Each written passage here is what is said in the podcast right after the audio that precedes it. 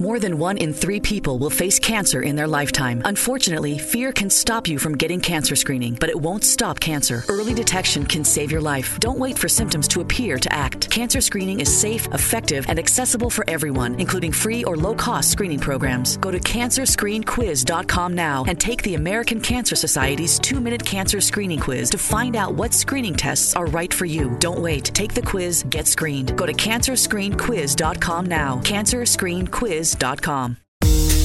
You've dreamed of building a family, but the journey hasn't been easy. I'm Dr. Laura Shaheen, a reproductive endocrinologist helping people build families every day. On our new podcast, Baby or Bust, we'll be learning from both reproductive experts and people who have faced challenges just like yours. Join us every week for Baby or Bust, wherever you listen to your podcasts. Make sure to follow us so you never miss an episode.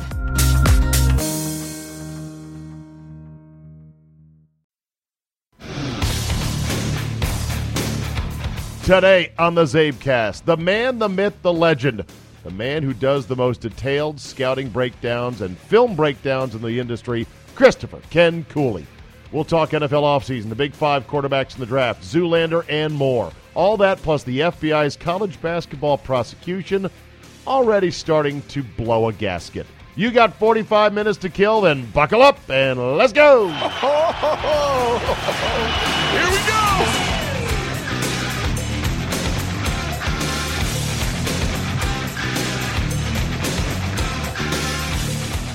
Thursday, April 5th, 2018.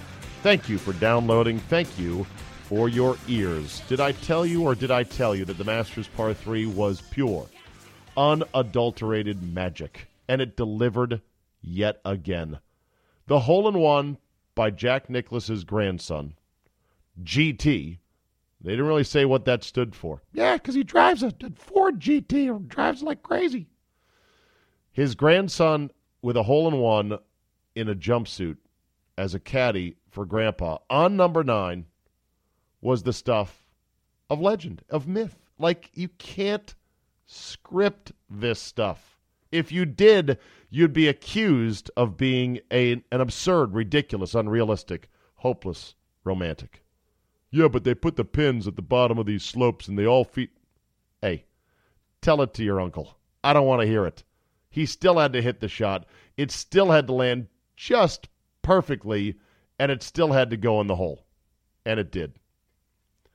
That moment with him high fiving approximately, I think someone counted 35 major championships on the tee box between Grandpa, Gary Player, Tom Watson. With Player on camera, uh, you could hear him mic'd up saying, Oh, it's going to be good. It's going to be, you're going to like that one. You're going to like that one.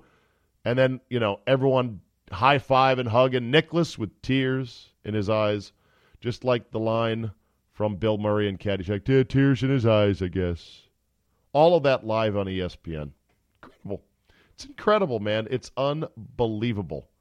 That and the dreaded Wednesday Masters injury has struck again as Tony Finau took a gruesome tumble running backwards while celebrating his own hole in one with his either kids or cousins looking, his nephews looking on, some little whippersnappers wearing Finau on their jumpsuits. He is going to try to play today on Thursday. Let's hope he gets through the round. It's a very difficult walk, Augusta National, extremely hilly. And on a formerly dislocated ankle just less than 24 hours ago, I I can't imagine it, but we shall see. Before we get to a very special CzabeCast guest today, my former radio co host Chris Cooley, who will talk about his in depth film breakdowns, not to mention the NFL Combine, his own ingenuity when it comes to jerry rigging things. Uh, he'll also give me his thumbnail thoughts on all of the first round quarterback prospects, the Big Five, as they will probably roll out come the end of April. Before all that, let me just run this idea out there. And I'll have to give credit to this concept to one Patrick Maher, of the Rap on Sirius XM Mad Dog Radio. I believe the show is seven to ten. Maybe it's ten to two. It's you know I catch it sort of late at night driving home sometimes. He's he's good. I enjoy his show.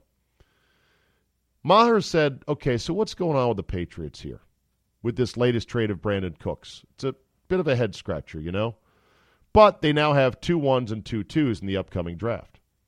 They're missing the Patriots, I believe, a third and a fourth. Don't quote me on that, but they, there's a gap in their usual lineup of picks, but they've got some picks later on, fifth, sixth, and seventh. Point is, they've got assets. They've got four picks now in the first two rounds, which is pretty good for a team that just went to the Super Bowl and lost. But look what they've lost so far. They've lost Tom Brady's left tackle, his you know blindside protector, Nate Solder. They've lost their most versatile running back in Dion Lewis. They said goodbye to cornerback Malcolm Butler. They let Danny Amendola walk. Brandin Cooks has now been traded. The wide receivers, Tom Brady is being told, okay, well, you'll figure it out. You're smart. Go ahead, work with these guys. He's going to have Edelman coming off reconstructive knee surgery, Hogan, Cordarrelle Patterson, who they traded for, and I don't think even they can turn into a every down, reliable wide receiver. Kenny Britt, and a bunch of other guys. I mean, it's a scrubs breakfast of wideouts that Brady is going to once again have to make a decent meal out of. Now, you'll say, but this is what he has done. This is what Brady is good at. He doesn't need stars. He'll do it again. Maybe. Or maybe this is the year in which he finally says, I can't I can't work with any of like I, what can I do with these guys? On top of all that, Gronk is definitely not happy because Belichick is apparently on an absolute tear. So here's the big theory, and I you know, Patrick Maher hinted at this and I kind of fleshed it out further as I thought about it. I think it's not a terrible idea. Big theory goes like this Brady goes to Kraft late last year and says, Look, I'm tired of all this Garoppolo shit. Get his ass out of here. I'm going to play to 45. I got this guru trainer that you've now kicked out of the facility who's kept me this good this late in my career when nobody thought I would be. And I'm going to play to 45, okay? So get Garoppolo out of here. I don't want to hear anything about should we pay him? How when is he going to take over for me? Out. I want him out. Belichick, you know, then gets the word from Kraft, you know, hey, Brady, Brady really wants me to move Garoppolo. And Belichick throws a fit. He's like, no, what the fuck? We're moving on from Brady. He ain't playing to 45. He's crazy. That trainer of his is a quack. This is probably his last good year. Garoppolo is really good, and I'm going to make him even better. It's time to get into the Garoppolo business. And Kraft apparently sides with Brady and decides, sorry, uh, Coach Bill, but we're going to move Garoppolo for a single number two pick. Belichick is pissed, throws a fit and says, okay, all right, that's how it's going to be. And by the way, Kraft, you know, loyal to Brady, you can understand if it really came down to that, would favor a player over a coach. It's sort of like bros over hoes, players over coaches when it comes to legends in the sport. I think that's always been the way it's been. But Belichick is pissed, and so he then says to Kraft after that trade, he says, Look, look here, motherfucker. I am running this team and I am going to run it the way I want to. And you're going to like it, Tom's going to like it. Otherwise, you can fire me, and we'll see how that works out for you. And then Kraft kind of, okay, fair enough. Something that Kraft had to deal. You know, what was he going to do? His his quarterback and his coach were at odds. Okay, so after losing the Super Bowl, Belichick has been on an absolute miserable tear. That's why you're hearing all these stories about how unhappy Gronk is. In addition to the fact that, you know, Gronk just wants to be Gronk. And then you see all the departures via free agency. And I'm not saying that Bill Belichick is openly sabotaging his team, but I think Bill Belichick might be saying with these moves, hey, you know what? Next year could be a really rough year. Next year could be the year that we go 8 and 8 uh, by the way, I'm not betting against that. I'm already penciling in even these Patriots with these Scrabine wide receivers and Edelman uh, for 11 wins. I'm penciling them in 11 and 5 for the Patriots. But maybe Belichick is saying, you know what? Next year might be a bit of a transition year. Maybe next year we take a small step back. Because if my quarterback here says he's playing for five more years, I got to restock the cupboard around him. Uh, and so we need assets. We need picks. We, we can't afford to pay all these guys are good players. Nate Solder's good. Dion Lewis is good. Butler's good. Amendola's good. Cooks is good. We're not paying any of these guys. We'll get some other guys. And if Brady's like, well, well I kind of wanted to keep winning like right now. Well, no, no, no. We're we're taking a little bit of a a little bit of a breather here, a little bit of a rebuild. And if you don't like it, well, too bad. You're lucky to be here. because I was ready to move on. Your owner had your back. And your owner, by the way, keeps wanting me to talk to him in his office about, well, why are we doing this? Why are we doing that? And every time I see the owner, I say, I'm the captain now. So we may not be great this year, but guess what? I'm going to plan to outlast all y'all. So sit back and shut up and let me go back to coaching. I don't know. It's just a theory. Interesting dynamic. We'll see what more shakes out in New England.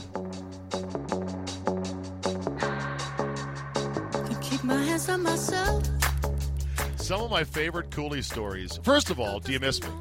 I do miss you. I miss you too, buddy. Second of all, do you call me a friend? I do. See, now, I like to think that you're my friend as well, and I'm your friend. And I'll tell you the most touching moment that I ever had with you in the how many years do we broadcast me, you, and Galdi? Almost three. Almost three, two and a half, something like that. This was uh, this was at training camp in Richmond, and we were about five minutes from going on the air. And this meant a lot to me. You had an emergency that came up at your house that I won't go into detail about, but it was a it was like a real crisis at the moment. And you came to me in the circle of trust asking for help with this particular crisis.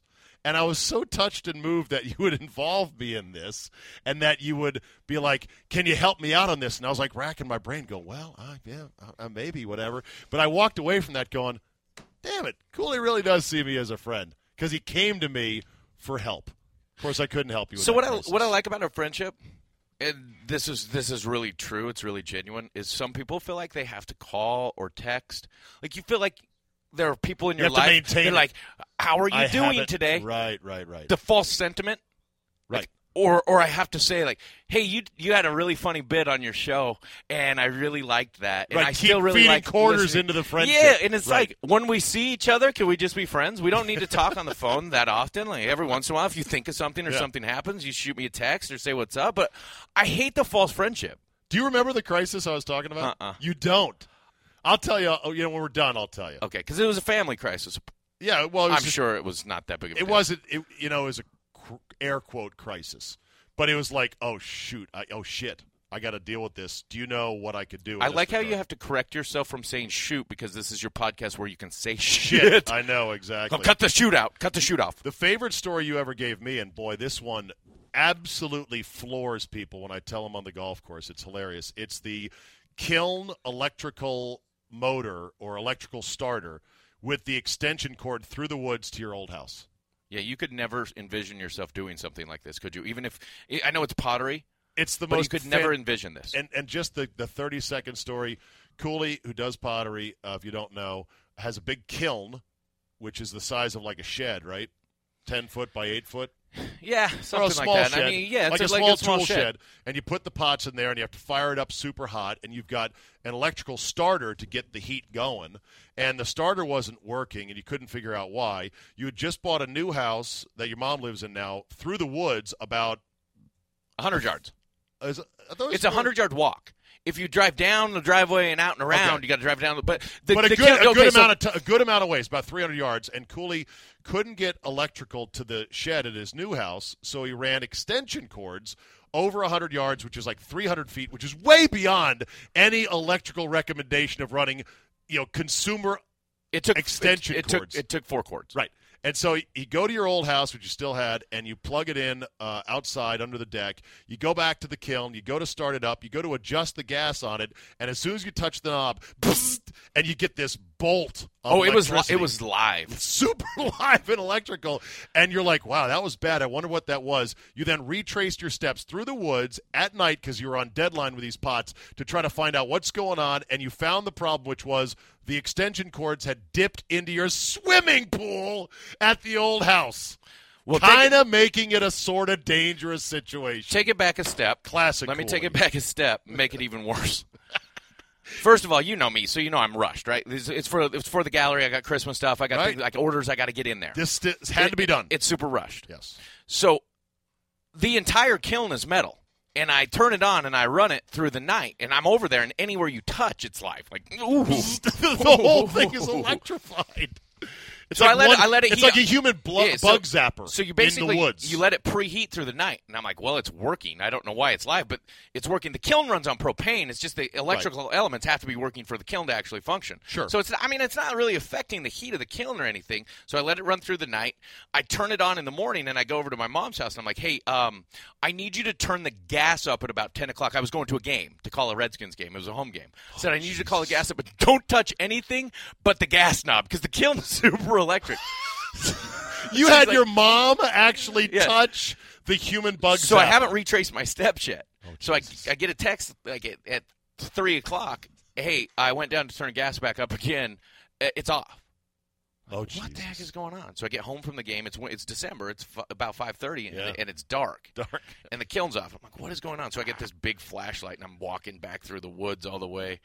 Like, oh, that's hooked up. That's hooked up. That's hooked up. And I get all the way over, and I, I hadn't had I didn't have enough cords at the time to go around the pool. you went through it. So I had to go across the pool, which was fine. Until But it at dipped. some point it had gotten some. Well, it had dipped early, so it had gotten some lag.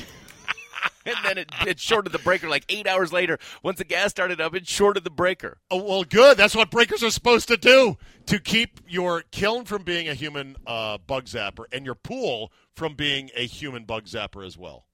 But all, long story short, it all- didn't. all All, all, was healthy, but long story short, um, there's also another part of the process, which is a drying process, and some of my shelves were a little bit wet. So I ended up getting the, the kiln fired that night through the next through that night through the next morning, and I go and I unload the kiln a day later, and the sh- shelves that had been wet didn't dry out enough, so they all crashed and all the pots were smashed. On.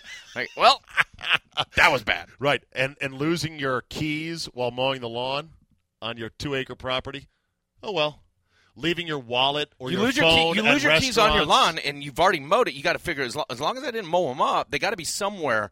So you just start tracking where you mowed. Yeah, and how long did it take you to find them? Not long. You know what you need now? They have these tiles that you can attach to your keys and your phone and your wallet. No, you don't. Wow. Chris Cooley has the tile technology. So this has solved one of your big hassles in life, losing stuff. Yes or no? Yeah, And you haven't lost the tile inside the wallet. you wouldn't believe how much. Is it on your phone? Do you have Find My iPhone? Oh yeah, Oh.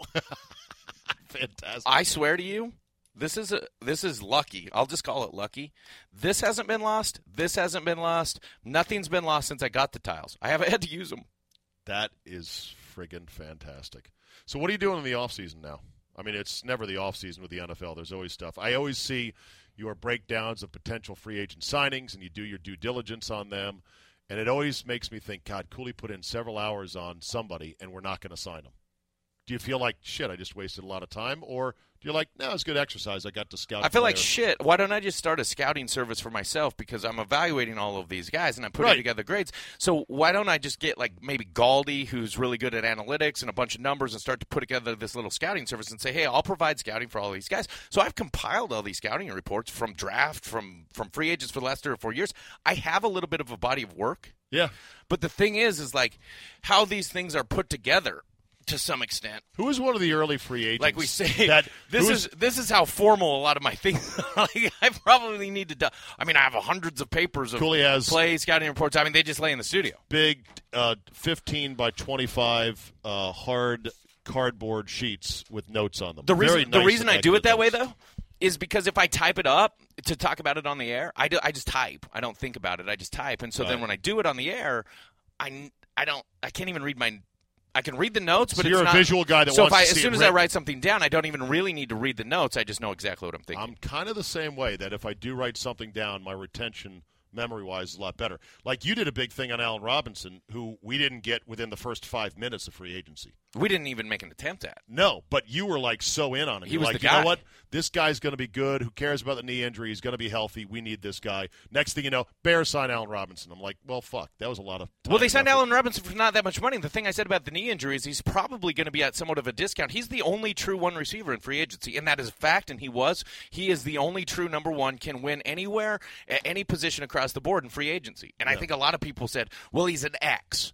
Like you got to play him at X, and I guarantee you the Redskins said, "Well, Josh Doctson's our X. We need a Z," and so they signed Paul Richardson, who I don't hate. He's fast. He's got some stuff to Right. him. He makes some incredible plays, which you saw in playoffs. Hadn't produced Detroit. yet though, numbers. But it's hard, and it's also hard to say that guy with Russell Wilson. I, this is crazy because people are like, "I love Russell Wilson. He's the guy." Well, I've been doing a show with you for forever. Before that, when I said I don't like Russell Wilson at all, and people hate that, but it's not function within a football system. And so when you evaluate receivers in Seattle's system, you're like, he's really good off schedule, but I would like to see what he could do on schedule. You don't see that with a guy like Richardson. Allen Robinson, on the other hand, played On schedule all over the money. field, can break anybody off at any level, can run a hitch, can run a dig, can run a corner, can run a go, and he can high point a ball on a go. And the biggest criticism with with Robinson was wasn't that fast anyway. What it would be without the knee. I don't care if he's that fast. Yeah. The biggest difference in route running is how far can I separate from me to you. Like now, vertical feet. five to ten, five to ten feet tops. That's the rest of it is like I, I, I want a guy. That's that all can, you need in the NFL, or you need half of that if you've got Brady or Rodgers. Yeah, and, and how can you stem your route to get to that point? Like if you can set someone up to that point and then still stay at 75, 80 percent, yeah. what can you do? And I thought Allen Robinson was great with that. You know the uh, the Wilson thing's interesting when it comes to evaluating guys because he probably has the highest number of off schedule plays in the league, It's not even close. And I'm not sure what that percentage is, but it's hard to evaluate actual football 40%. skill sets when everything is off. Because once you're off schedule and Wilson's running around like a chicken with his head cut off, which is great fun to watch, and it's annoying as shit trying to chase him because he's impossible to tackle.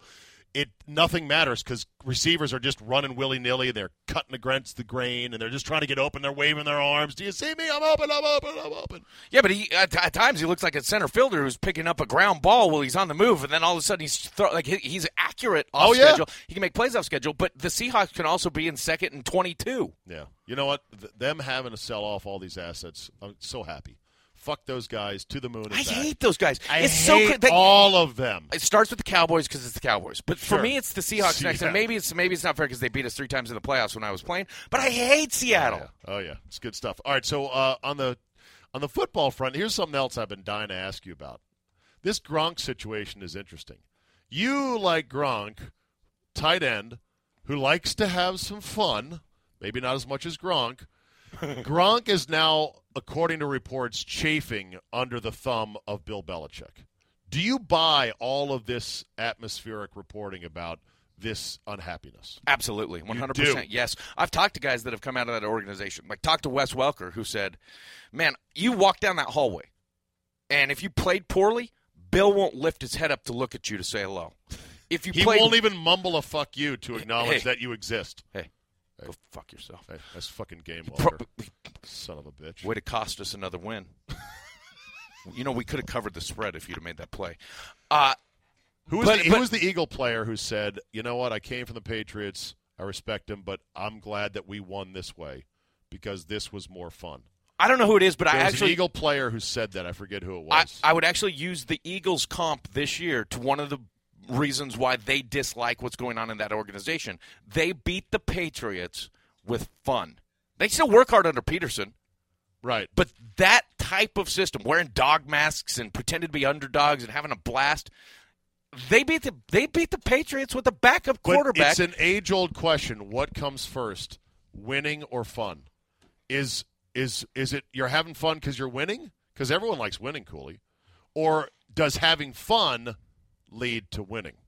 Having too much fun leads to just being a jackass and not playing very well at all. There has to be a balance there. So anyway, when it comes to Gronk, so you think he's really chafing under the draconian Belichick regime and is seriously thinking about if I'm going to have to be here for a couple more years. Plus, he wants more money too. Plus, he wants more money, and the Patriots always want guys that are going to be team friendly guys. Uh, did you see what he tweeted or put on Instagram to Amendola? No. Like he had this nice mes- message, and then it said, "Good luck, uh, be lit, have fun, be happy, or get Oh, lit, be fun, have fun, be happy." And in in caps, he put fun and happy. Like fun and happy were a massive message, and yeah, I think there's something going on there. I think. Brady was the rug that really tied the room together, and Brady had all the crap. He, he had all the crap this year with the team doctor and Belichick saying your team doctor can't attend these things anymore. We're going to do this this way, and I think when when you have your best player, your star quarterback, Yeah.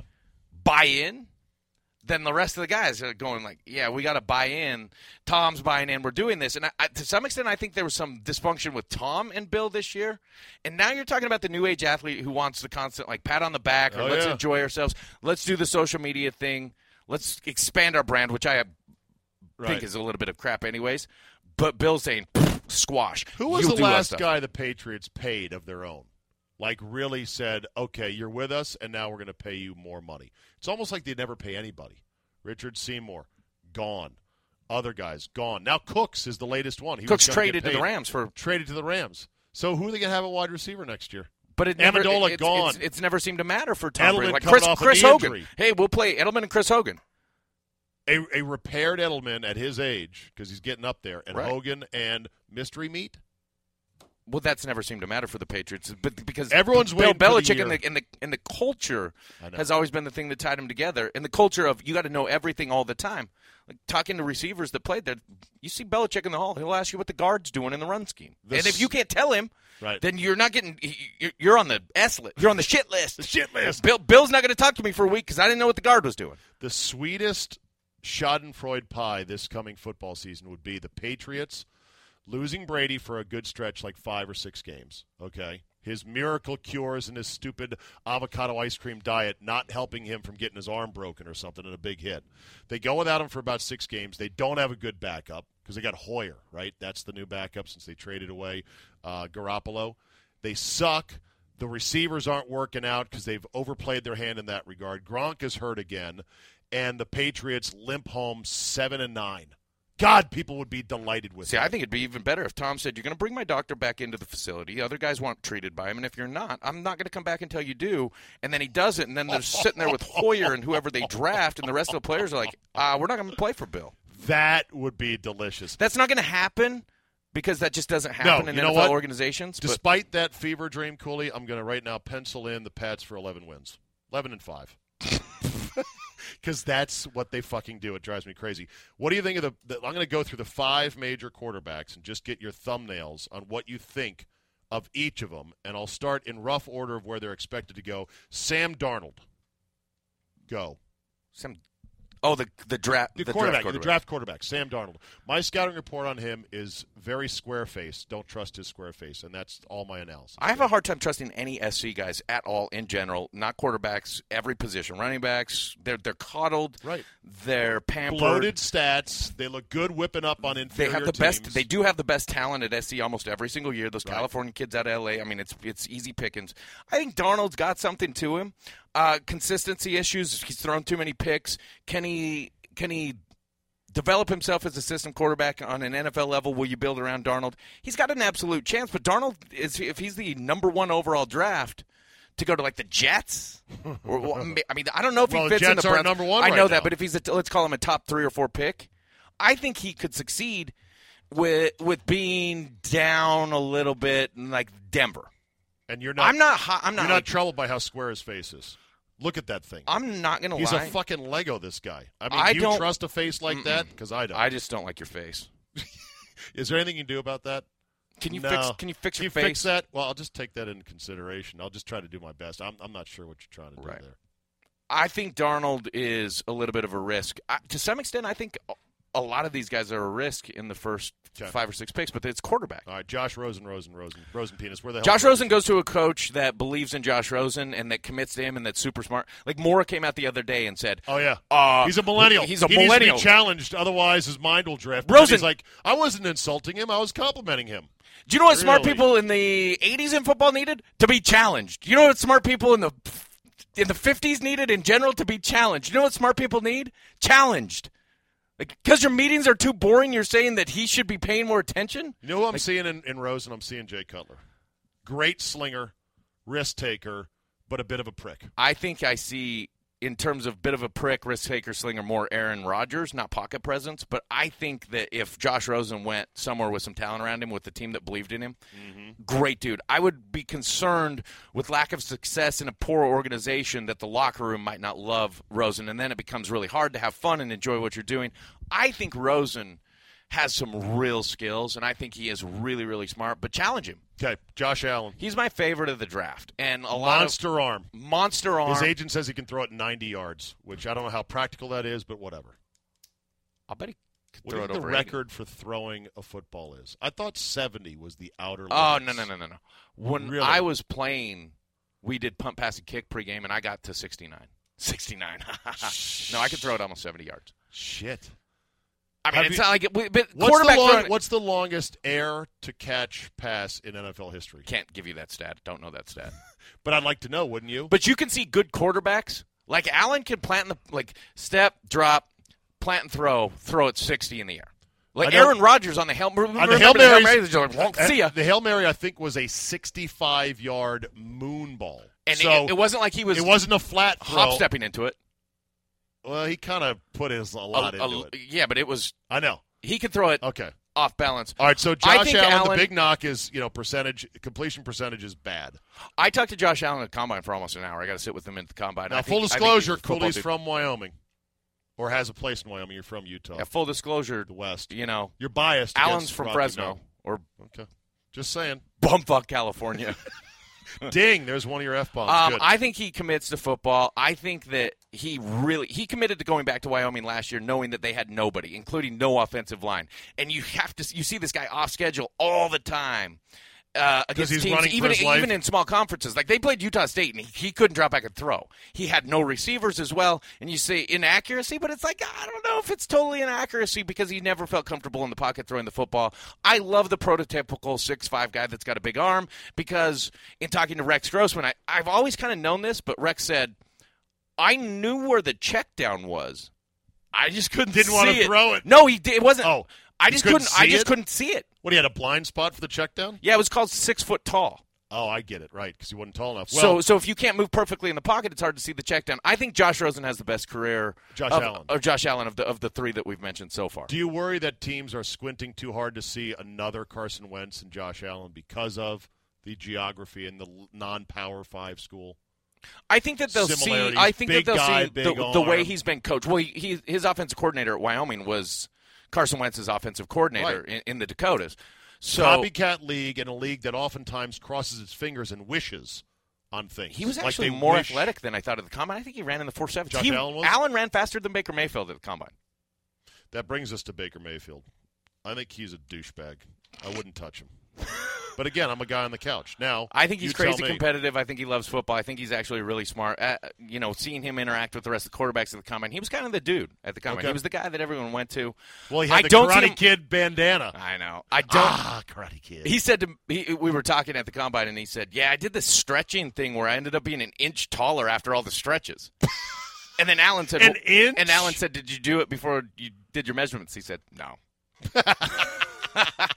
um, How I like you- I how like would you Baker. stretch yourself an inch taller? Hang by the neck.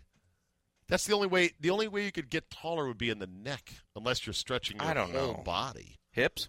I don't know, something like that. Hips don't lie. could you pop the All right, so forget what I think personality-wise of Mayfield. Can he play? He's small. He's he's crazy competitive. He's really accurate. He played in a system where I think he had a lot going on uh, with play action and, and with different run action and stuff. And so Can he he be a like lot of, Russell he a- Wilson? no, he's not Russell Wilson. Why And the difference is his scrambling is is good, but he scrambles forward in the A gaps when he doesn't have anything available. Russell scrambles because, like Rex Grossman, he can't see what he's got, and when he can't see what he's got, his scrambling ability is like outside of the pocket, twenty yards deep, bouncing all over the field. That's not Baker Mayfield. He's not that fast. He doesn't have that type of elusiveness. I don't think he throws that well on the move. So his scrambling that you see is like this innate lateral quickness where he's making a guy miss at five yards after he left the A gaps. He'll have to be a guy that develops a, a really good short passing game and understands concepts underneath and can get to the check down. He won't scramble like he, he did in college in the NFL. He's just not going to. He's- I also, that- I also on Baker Mayfield, I apply a massive discount for anyone coming out of that league because their stats and their production are so distorted. Kind of like what we're seeing with Perine. You know, I mean, Perine was massively productive there, but that doesn't matter. Not coming out of the Big Twelve. good. Good, good for you. You had a 400 yard rushing game at Oklahoma. Like the right. offensive line is the best in the world. You're playing Um, outdoor arena football. You know, this is different in the NFL. Okay, finally, Lamar Jackson. So the, everyone hates this because I say Lamar Jackson is the most dynamic, unbelievable, game-changing slash player, running back, receiver. Watch him run the ball as dead set quarterback runs, and hop step lateral cut one two a guy in the hole Oh, yeah. as a quarterback. It's Silly. unbelievable. The biggest problem that NFL coaches are having right now, or the one of the biggest issues or concerns is there are two things I can do offensively. I can go three by one, three receivers to one side, or I can go two by two because your tight end's got to be on the ball and your X has got to be on the ball. One way or another, you got to have one guy on the ball on either side of the field. When you say got to, by rule? or By rule, there has to be a Okay. ti- a guy on the ball on the right Got side it. and a guy on the ball on the left side. Got it. Got to do that schematically. On the so ball, meaning defenses, on the line of scrimmage. Yeah. So defenses set their front and their strength and their safeties to two by two or three by one. And how are you getting to two by two or three by one? And so now every safety is not only a strong, or, or not just a strong and a free. They're rotating. And so you're saying like, how can I make their strong play free? How can I decide where their nickel's going to play? And it's a lot of eleven personnel. Right. How can I say this is their strength? All of a sudden, you get all this jet sweep action, this back across the field, this backfield action, some of the backs just shifting and stuff. And when you get a guy, he, he didn't run the 40, but I guarantee you he runs a 4 3 40. Oh no, it's Lamar he's the Jackson. first guy I can remember that didn't run the forty because he knew he was going to kill him. he didn't run the 40 like he didn't he run the he was going forty to because like fast. I do not want to put this out there. And what I think with you know Jackson, there's an there's a counterproductive, unfortunate racial argument going on here about how it used to be with quarterbacks being shuffled out of playing the position, black quarterbacks. That doesn't exist anymore. You can go back through all the other black quarterbacks drafted high in the draft. That shit is dead. And there's some people in the media that just don't want to accept that fact. So that's an unproductive argument. I think what would scare me as a football coach is if you're a quarterback with his skill set and you're under pressure, you can do one of two things stand and find a guy or run for your life. If you can run, your tendency will be to run. And that's just hardwired into how you play the game because the game's so fast. The biggest knock I have on Lamar Jackson right now is throws that he misses. Number one reads that he turns down because he doesn't want to throw the ball or he doesn't see it in the timing that he sees it. And his um, his like technique wise, he's he's crazy. He's got a pra- crazy passing technique. Long motion, I hear. Yeah, long, weird. Narrow squares his hips to the line of scrimmage when he throws. Missing throws. Like I watched him throw his speed out in timing, two yards behind the uh, receiver running the out route for a pick six. Like you can't miss that though. That's a timing throw that you can't mix miss. And so it's almost like you're saying like golf. Like no, there's one Bubba Watson who's got this crazy swing that Right. it works. He's the but exception You want the guy to the that you can say this is what this is what this will produce. This is what this motion will produce. And Jackson misses a lot of throws underneath. Yeah. He get gr- great deep ball thrower. Not good anticipation, not a good underneath thrower, and you're saying in the NFL like we, we can't just throw deep balls. Like they're going to play covers to deep balls. You got to be able to play. You got to be able to throw in the short game. The, That said, if you wanted to gonna be- develop him, Yeah. if he were a guy that could sit for a couple years, that's one thing. But the backup quarterback doesn't get reps. You get training camp, you get preseason, Right. and then you get scout team. Right. And I don't see him as a day one starter, but the NFL's evolving. So if he were to go to, for example, Cleveland and they took Saquon Barkley as well, now you got this RPO stuff where you got this read option stuff and your one read is wide open. Like Robert Griffin's first year here, he hit the 12 yard speed in route off of play action Was that- 83 times. We Was called it drift. Yeah. 83 times for over 1,100 yards. One route, Oh, and- one concept. and was 88 a killed it for third was a third Yes. of his passing numbers. Oh, I know. And that then opened up holes for uh, Alfred Morris, and he ran through them like you know he was alone on an eight-lane highway. It was fun times. It didn't last. I think Lamar Jackson will get drafted. I think he'll be like mid-first round, and I think that's a justified risk if you can make him into a pro passer. I think all the discussion of like how dare he not go in the top five, that's bullshit. You know, Desmond Howard, who's black, said to me at the Army Navy game two years ago, he'll be a good wide receiver in the NFL. Point blank. Desmond fucking Howard said that. Well, Desmond fucking Howard was a terrible wide receiver in the NFL. So how the hell does he know? maybe maybe his and and that was before Jackson's second year at Louisville, where he did move the needle on a number of things to be a better pro quarterback prospect. he could be so versatile as whatever you wanted him to be, and he could also be a guy that's on the field, and maybe he develops into quarterback. I wouldn't take quarterback out of him, but I would just want to know if I took him in the first round that he would do anything for me. He could be a red zone terror. He could be a first be and goal anything terror. Nightmare, It could be an anything terror. Right, but you use you like you get down in the red zone, you bring him in, and you go, okay, here you go, red zone, first and goal at the six. Tough spot because very tight, hard to pass it in. Nobody runs it in on three plays from the six, right? I just so so much of the NFL now is so timing or, organized and and so cut the field in half, make your one read, make get the ball out of your hands to something underneath. So we set a lot up with the passing game. I, he's got to grow a long. He's got to grow a lot. In in that, and you don't have the time to develop. Like if you're a tight end that's drafted in the sixth round, you might play third tight end, but you're taking all those reps in practice. You're getting game reps. If he's not the starter, he's not getting game reps. He's not developing. It's tough. He's he's super boomer bust as quarterback. All right, I'll end with this story. I, I think I told it on the air, uh, but if you've heard it before, just bear with me on this. Cooley for years was bugging me to see his favorite movie, Zoolander.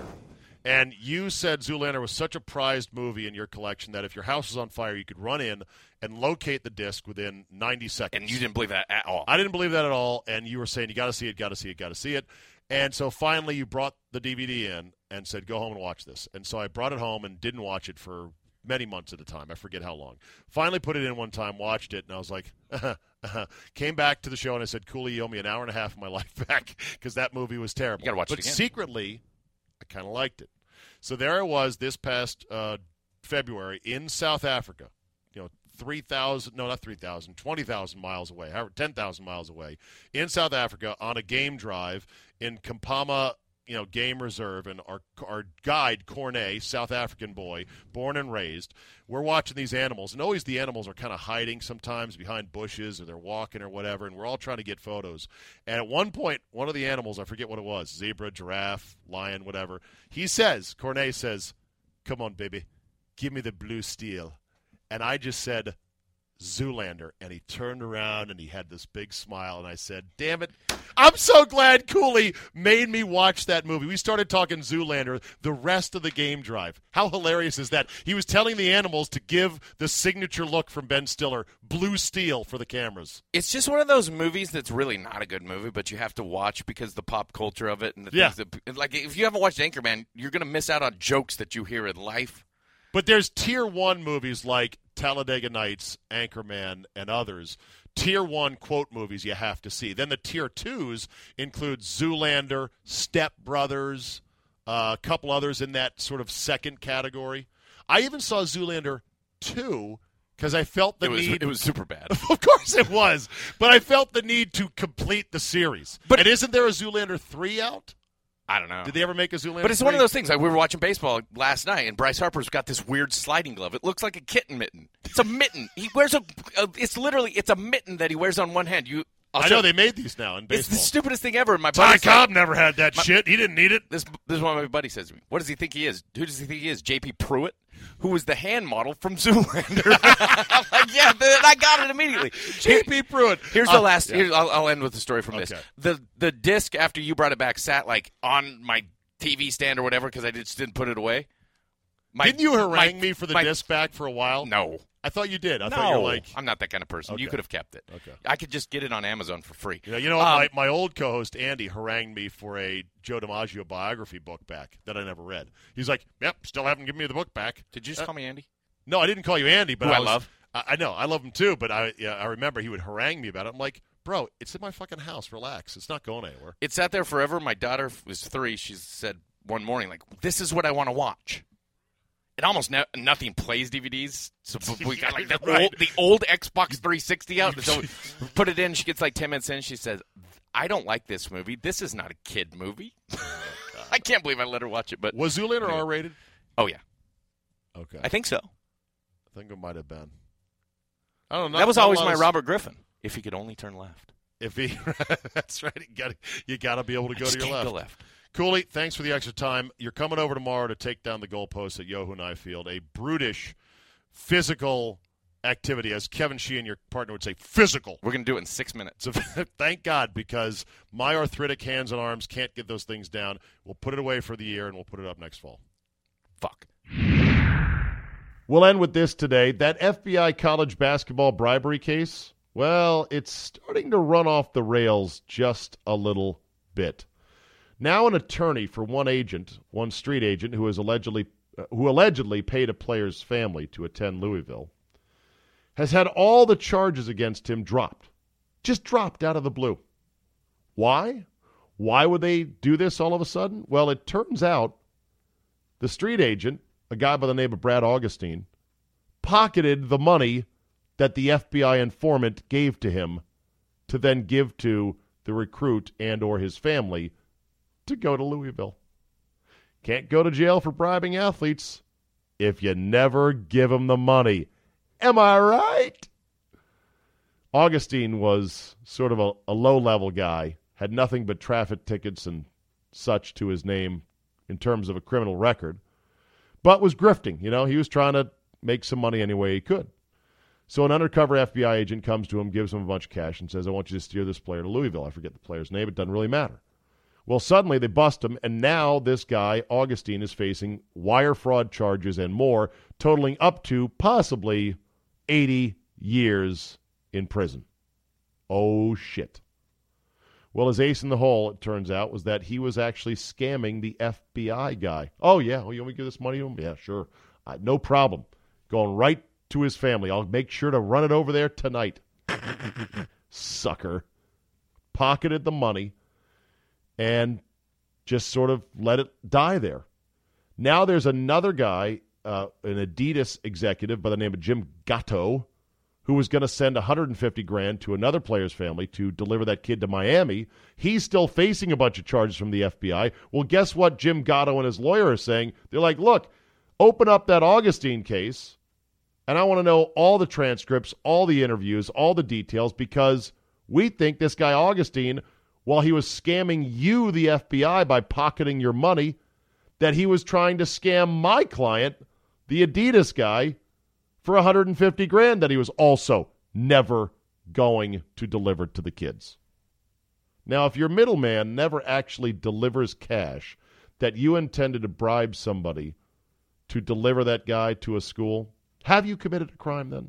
If the money never materializes? I guess that's a question for the feds and maybe a question someday for a jury. But if you ask me, this is looking more and more like a real life version of Get Shorty.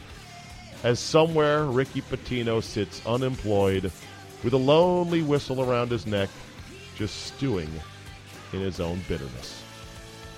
That'll do it for me today. Thanks for listening. You know the drill. Tell two friends.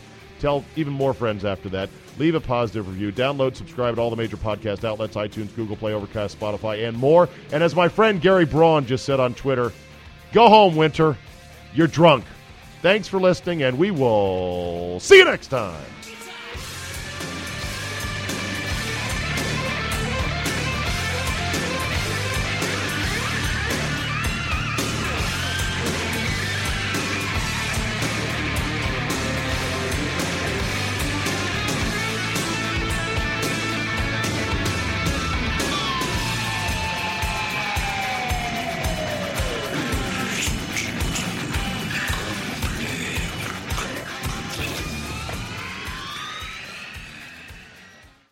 At Kroger, fresh groceries are our thing, so we check your delivery order for freshness at every step from farm to store and pick and pack every veggie in your free pickup order with care because we treat your food the way we'd want ours to be treated. We're fresh every day, so shop anyway.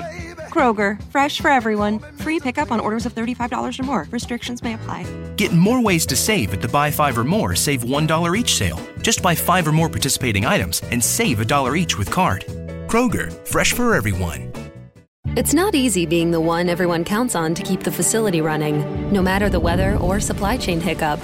But we get you, Raymond in Buffalo, and Maria in Miami, Jules in Minneapolis, and Stan in Central Indiana, taking control of everything that's under your control. At Grainger, we're here for you with experienced branch staff at over 250 locations so you get the product you're looking for. Call clickgrainger.com or just stop by.